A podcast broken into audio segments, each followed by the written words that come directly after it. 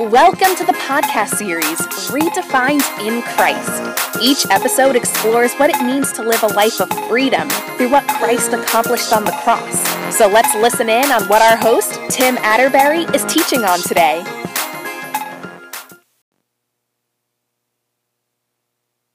And welcome back to the podcast. Today we'll be talking about the flesh and the spirit. This is going to be an interesting podcast today for two reasons that I can think of immediately.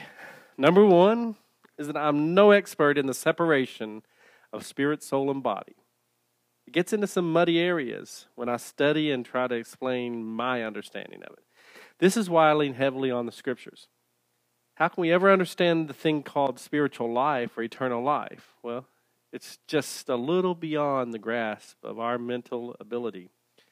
The separation of body and spirit is not a field that I've really officially studied. I don't even know what you would call that field, to be honest, but we are spiritual beings freed from sin. However, we have a natural body and carnal thinking attached to it, so it's important to look into. The second reason I think it will be interesting is that I find it interesting. I think primarily because I'm not sure many Christians think about the different parts of us and the roles they play in our lives. However, when we look at the scriptures, understanding the distinctions between spirit, soul, and body as much as we can, I believe we can better understand the teachings of the New Testament. Generally speaking, I think most of us would agree that the spirit is our part that the Holy Spirit completely changes while we are here on earth. This is a spiritual, living part of us. It would be difficult to separate it from the soul. The soul seems to be connected to the spirit in such a way that the outcome of our eternal decisions that we make will either save our soul or condemn our soul. Our soul goes to heaven or hell based on our spiritual choice. I like to think of it like this our soul is like a vehicle that is being driven by a natural or spiritual driver. The soul is intertwined with the mind, or can be referred to as the mind in some scriptures. So it seems that the mind or soul is the battlefield of our spiritual lives. In the original languages, there are words used that mean both soul and mind together, and some speak of them separately. Look at what the Old Testament says about these three the spirit, soul, and body. In Deuteronomy 6 4 7, the children of Israel are told to love the Lord your God with all your heart, with all your soul, and with all your strength. Right? Here you can see the heart, the seat of emotion, the attitude, who we are, could seem to be the spirit of a person.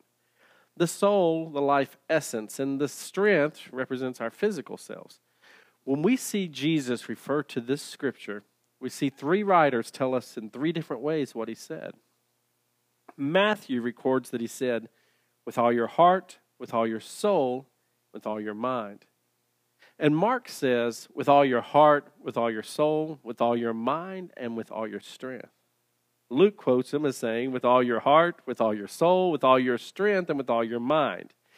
Here we see separated the idea of soul and mind. So it's worth a study, but remember, we also have two parts of our minds, right? We have the conscious and the subconscious minds. Perhaps this has something to do with it. I'm not a psychologist, but most of us know that our conscious mind seems to be this, that the, the part of our mind that we can control to some extent to change, where the subconscious seems to have a mind of its own most of the time. Perhaps one is the soul and the other is more connected with the carnal side of us.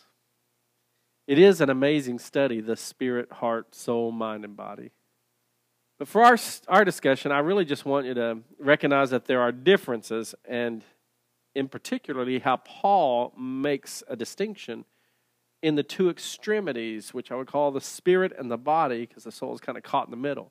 It's the body, the natural self, and whatever it is part of, possibly the subconscious mind that Paul calls carnal or natural. The natural body definitely f- refers to our mortal parts. The carnal seems to be the primal part of us. I don't know, but it, it could include our subconscious mind. With the conscious mind, we can put on the will of God. This is more difficult with the subconscious part of us. It seems to be an autopilot driven by urges more than logic and has to be submitted to a higher authority. Okay, well, I guess we're kind of drifting on all that subconscious, conscious, and all that, but let's get back to the subject because it's an important one today. So, for the reasons that I've mentioned, this is why we are either carnal or spiritual. We are either in Adam or in Christ, as discussed in previous podcasts. But what pulls the mind to be so earthy? Well, it's the body. Remember, the brain is not the mind, the chemicals are not the spirit, but they affect one another. When our chemistry, which is highly connected to our emotional reactions, have control of our body, our thinking can be led in the wrong direction. Think about it. The mortal body, with the chemistry and physical makeup, coupled with our subconscious mind influences and the thinking produced by the brain, all carries this carnality to the battlefield of the soul or the mind. It brings it to the surface. There it drives the soul toward hell and affects the human spirit. So, again, I'm not a scientist or psychologist. And you can see many varying interpretations by a lot of different people that study these things. But I'm leaning to the scriptures to understand the interactions of the spirit, mind, and body. The heart is also mentioned. It would seem to be the emotional part of us which can be connected to the body through chemicals, the brain influencing thoughts and passions. So, worshiping the Lord with all your heart, mind, soul, and strength, well, it's not just words. Jesus was giving us a key to righteous living. It is all connected to worship. I, don't, I do want to say that according to how I read the writings of Paul, the mortal body will be destroyed. Its resurrection comes in the end of times. We receive a transformed and glorified body to complete our salvation. That's not to say our spirits are not immediately with Christ. The Bible teaches that to be absent in body is to be present in the Lord. I like the way the Holman Christian Standard Bible translates it. And we are confident and satisfied to be out of the body and at home with the Lord. 2 Corinthians 5 8. However, we will receive renewed, transformed, glorified bodies at the resurrection of the dead. Philippians 3:21 states, "He will transform the body of our humble condition into the likeness of his glorious body by the power that enabled him to subject everything to himself." Wow. We serve a powerful God. The God of resurrection and life. So we will have transformed bodies. But on this earth, we are reminded that our physical bodies are weak, natural, and corrupted. So it is with the resurrection of the dead, says Paul in 1 Corinthians 15 42. Sown in corruption, raised in incorruption. Sown in dishonor, raised in glory. Sown in weakness, raised in power. Sown in natural body, raised a spiritual body. If there is a natural body, there is also a spiritual body. 1 Corinthians 15 43, 44. On down in the chapter, he reminds us that the kingdom of God cannot be inherited by flesh and blood. Verse 50. And he speaks of the return of Christ to receive the living saints, claiming they will not all, quote, fall asleep, but will be changed, end quote. Verse 51. He then reminds us that the dead will be raised incorruptible and we will be changed. From this corruptible must be clothed with incorruptibility, and this mortal must be clothed with immortality. Verse 52 through 54. You may have not thought of it this way, but the more we study, the more we can see that it is the mortal body that seems to hold us here, present and fights against the spirit, trying to keep us from being who God has called us to be. The body, with all its senses, its chemically driven urges and emotional connections to this reality, seems to be a big problem. Death rolls over this natural body, producing fear. And without faith in Christ, our minds are enslaved to the sin, refusing and resisting the Spirit of God. Our realization that the sin that brings about physical death is what drives lust of the eyes, lust of, lust of the flesh, and pride of life. It is the fallen state of humanity without Christ. However, it can help us understand why and how we can have a sin free life. There's a battle raging with the carnal, sinful, primal nature of the human psyche. The soul is caught in the middle. It's a mind field. Did you catch that? In fact, the soul, like the territory of the battle, is being fought. Sorry, is being fought over, right? And the carnal part of us is our enemy. This understanding separates the human spirit in a way that makes it an enemy of the flesh once it's been yielded to God's spirit. And therefore, it's an enemy to your spirit that has been set free in Christ.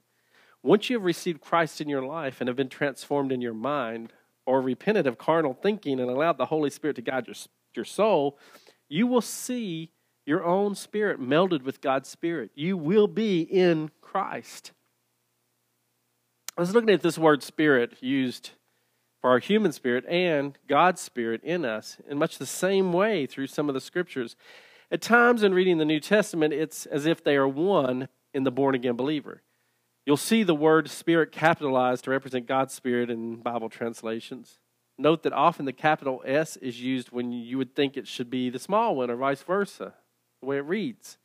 The scriptures we look at today have this mix of human spirit and God's spirit. You may not hear it in the reading, but you can see it in the spelling. There are many indicators that because we are one in Christ, we are one in spirit, and therefore the blended part of us is the new creature that we have become. Imagine for a moment that your natural, physical, mortal body, brain, chemicals, let's just call it carnality or flesh, fleshly self. Imagine that it represents the law in you. Remember the law? The old covenant bound by rules and regulations of nature. Then imagine your spirit as the new covenant, freed from sin and completely in Christ. The law telling you what is natural and bad in you, and the grace that's telling you you are free. Imagine your spirit is alive in Christ, but the law ruling your natural self is sin and death in you. You are free. Your mind has settled into peace and joy, but your flesh is fighting If you can imagine this as the reality you now exist in, you'll find it much easier to understand what Paul is trying to tell us about the law of Moses. When he calls the law the law of sin and death and the law of freedom, he calls the free, law of freedom in Christ. Now, in this podcast, although we will deal with the three spirit, soul, and body, it really focuses on the difference in flesh, which is also our fleshly carnal parts, and the spirit, which is free in, of sin. That is, of course, if we believe in the work of Christ on the cross, we cannot change the truth about what Christ did for all of us, but we can refuse to believe it and walk in the spiritual darkness that allows death to rule over us. The soul seems to be the most neutral ground where the battle between flesh and spirit takes place. Like I said, it's like a vehicle that has two drivers fighting over it. The soul gets to be driven by the winter. Now that I've tried somewhat to clear up the muddy waters of soul, spirit, and body, you can see why only God's word can truly separate them. For the word of God is living and effective and sharper than any double edged sword, penetrating as far as the separation of the soul and spirit, joint and marrow. It is able to judge the ideas and thoughts of the heart. Hebrews 4:12. As you can see, Truly, only God knows the difference and can judge them correctly. So let's get into the topic. Wow, what a long introduction. let's start with Romans 7 5 and 6. It says this It says, For when we were in the flesh, the sinful passions operated through the law in every part of us and bore fruit for death. But now we have been released from the law since we have died to what held us, so that we may serve in the new way of the Spirit and not in the old letter of the law. Here in these scriptures, we're told that being in the flesh is in the past. The sinful passions were using the law in all parts of us, causing death. Now we are not held accountable by the law. We died in Christ, and now we can serve God in a new way, not through the law of Moses, therefore free from transgression not under the sin or curse of death of Adam, because we're not in Adam. We're now in Christ. Whether we were under the law or not, we were all still caught in the situation that the law was given to the people.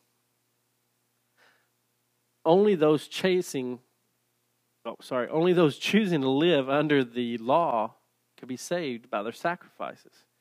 Remember that Paul said, where there was no law, there was no transgression. It came with the law of Moses. But we were all under the curse of death brought on by Adam's sin. This is why we are all in Adam or in Christ. But Jesus was the final sacrifice under the old covenant. So we were all freed from transgression of the law through his sacrifice. If you don't understand this, perhaps some of my past podcasts will help you understand your freedom from this transgression of the law. Paul is speaking to Jews who were previously saved from sins by the sacrificial system. Paul gives us key, keys earlier in his letter to understand this passage. He tells us that we all died in Adam and we all died and rose in Christ. In this understanding, he tells us that the law of Moses was, dri- was driven by transgression. One would transgress or break the law and then have to have a sacrifice to save them. Under the new covenant, the law was completely done away with. Therefore, transgression was also done away with. Where there is no law, there is no transgression or breaking of the law. So he says, it once ruled every part of us. The conclusion here in the text is now we can serve in a new way of the Spirit and not under the law of Moses. However, note the sinful passions in the flesh that Paul's talking about. These passions or carnal urges cannot use the law for amplification of the sin nor give power to sin. 1 Corinthians 15 56 says, Now the sting of death is sin, and the power of sin is the law. The law was giving power to sin. How? Well, it formed a rule to say what sin was, and then when you were told not to do something, it was amplified. Paul uses one of the Ten Commandments as an example earlier in Romans 7 8. He says, And sin, seizing an opportunity through the commandment, produced in me coveting of every kind. For apart from the law, sin is dead. Paul is very clear when talking about the differences in the law of Moses and the law of grace and faith in Jesus Christ. He clearly defines the differences and strongly compares the law to carnality. Romans 8, 3 and 4. What the law could not do since it was limited by what? By the flesh, God did. He condemned sin in the flesh by sending his own son in the flesh, like ours, under sin's domain, and as a sin offering, in order that the law's requirement would be accomplished in us who do not walk according to the flesh, but according to the Spirit. So you see, the law was limited by the flesh or these natural carnal passions. No matter how many sacrifices a person under the law would find themselves breaking again another rule, God condemned sin through Jesus. Jesus did not break any of the commandments, and he was sacrificed as a final sacrifice. This supernatural action of God annulled the old covenant and replaced it with a new covenant. In the new covenant, we have been freed from the law of sin and death, and now, because there are no written rules to break, we live according to the Spirit, allowing us to be free from sin. Wow, praise God. Remember, where there is no law, there is no transgression. Let's look at the verse because we can miss something very important that distinguishes this law of sin and death from this law of faith, freedom, and life in the new covenant. Romans 4:15 says it like this. It says, "For the law produces wrath. Where there is no law, there is no transgression." You see, the product of the law is wrath. God's wrath comes upon the transgressor, the transgressor. We are not under that law anymore. So every bit of God's wrath was taken out on Jesus on the cross. Every bit of his wrath. We must understand this revelation to live in the freedom of what God has done. God does not get angry with you. He was angry with disobedience and used it to show us his mercy through the cruel sacrificing of his son. It was God's anger toward disobedience and transgression, and Jesus took it all upon himself. This paid the ransom. Oh, why do we limit the cross? it's not because God owed the devil anything, it was something else. We were ransomed from being enslaved to sin. Romans 7:14 says, For we know that the law is spiritual, but I am made out of flesh, sold into sin's power. Through Jesus, we are no longer slaves to sin. Romans 6 18 and 20 tells us, And having been liberated from sin, you became enslaved to righteousness. I'm using a human analogy because the weakness of your flesh. For just as you offered the parts of yourselves as slaves to mortal impurity and to greater and greater lawlessness, so now offer them as slaves to righteousness, which results in sanctification. For when you were slaves of sin, you were free from allegiance to righteousness. So you see, we were sold into slavery by, of sin by Adam and then by Moses. The result of Adam's transgression was death. The result of law, the law of Moses was transgression. The law empowered the sin. But we are freed from the slavery of sin now through Jesus Christ. Mm. So take a breath while I get a sip of water. Regroup your mind and consider before we move on. No matter what you thought about yourself, if you are now a born again believer, God freed you from your transgression. This made a way for you to live in Him without being a slave to sin. Now you have been freed. You only have to accept the freedom. But unfortunately, we also have to talk about what happens if we don't accept the freedom. Let's look again at Romans 8. Remember, we're talking today about the difference between flesh and spirit. Romans 8, 5 through 8 says it like this It says, For those who live according to the flesh think about the things of the flesh, but those who live according to the Spirit about the things of the Spirit.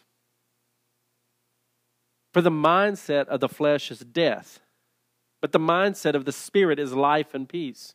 For the mindset of the flesh is hostile toward God because it does, doesn't submit itself to, the, to God's law, for it is unable to do so. Those who are in the flesh cannot please God. I believe this is easier to understand now that we have focused on the vocabulary Paul is using through the chapter, the entire letter of Romans, really. So he's telling us that we there are two mindsets a mindset of the flesh that causes us to think about the things of the flesh or sinful passions. Then there's the mindset of the spirit, which is life and peace.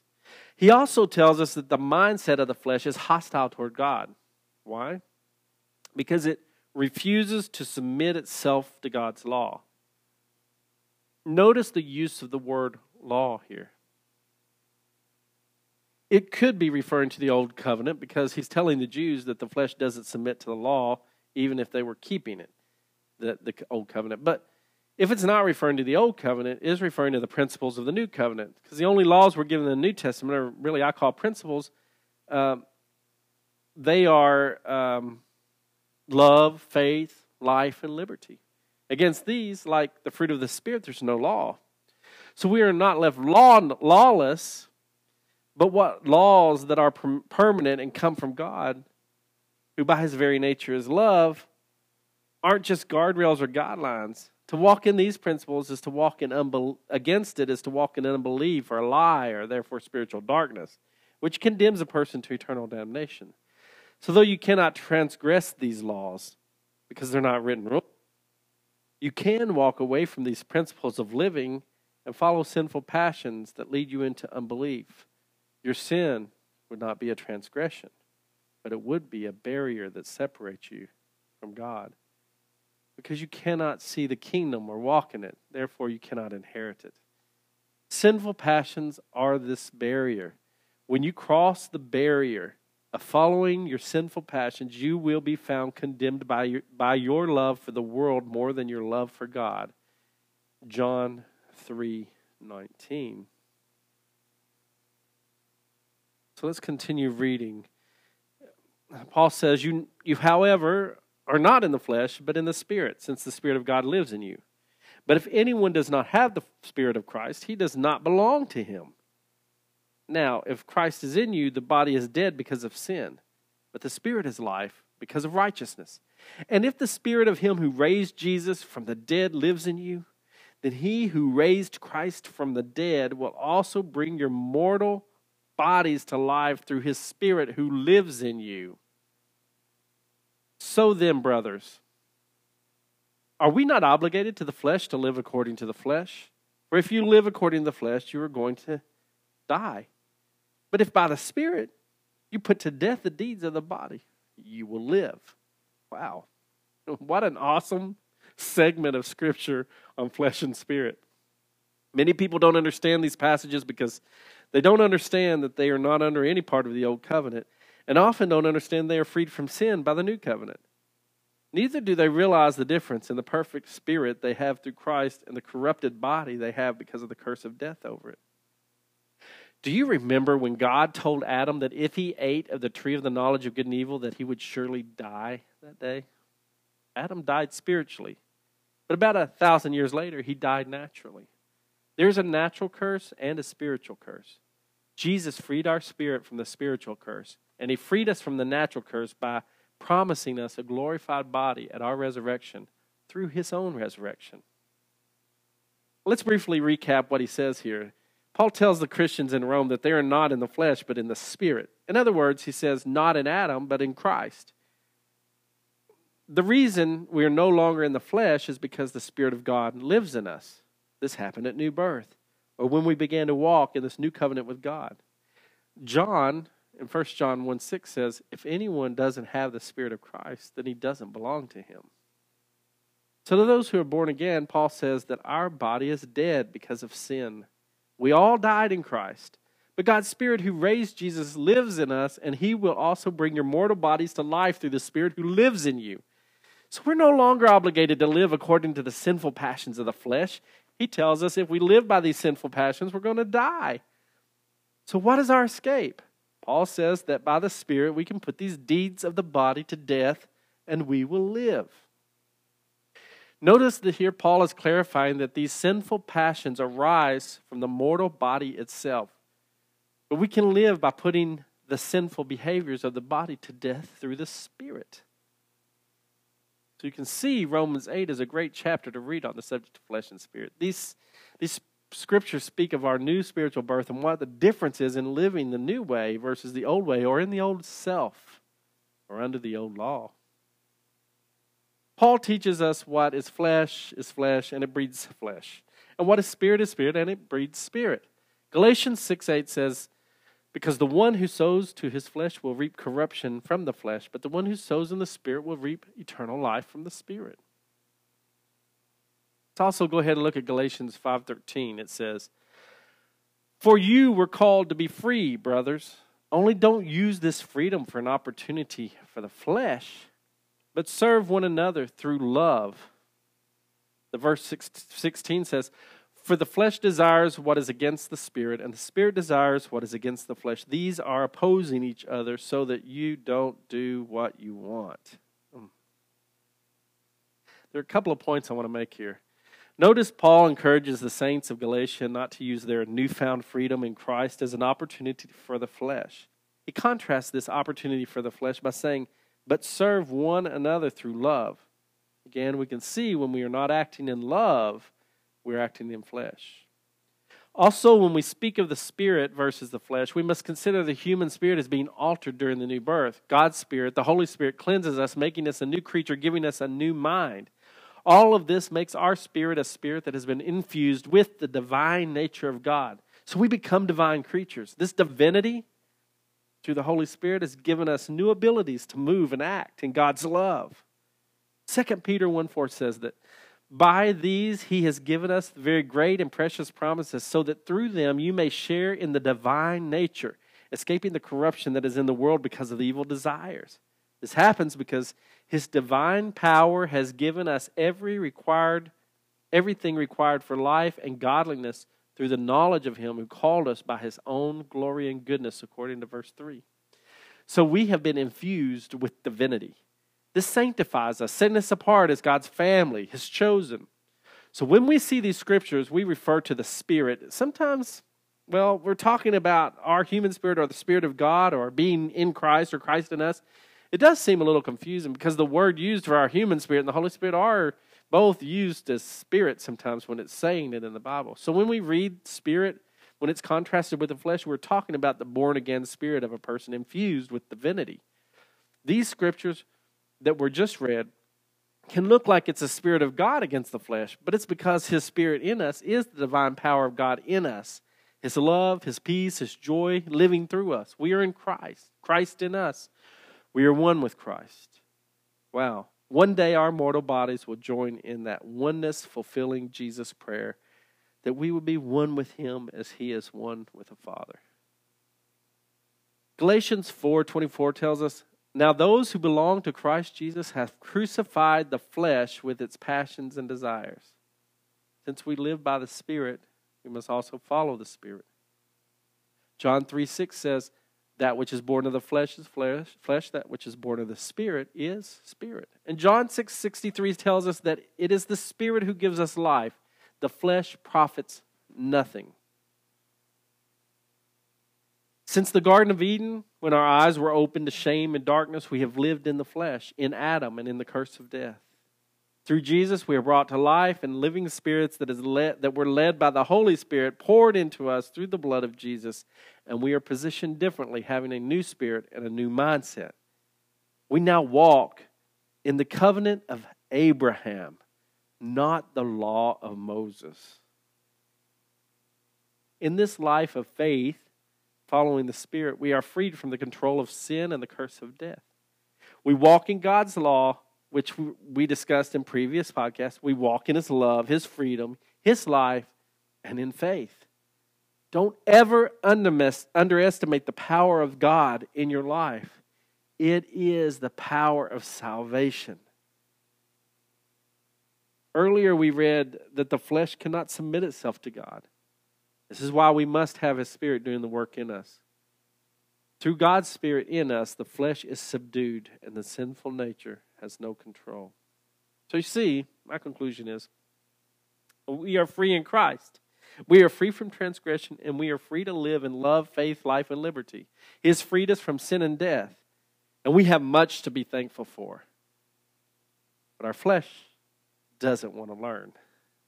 We always have to keep it under subjection. If you're challenged by a mindset that is constantly reminding you of how sinful you are, you're listening to dead man that died in Adam.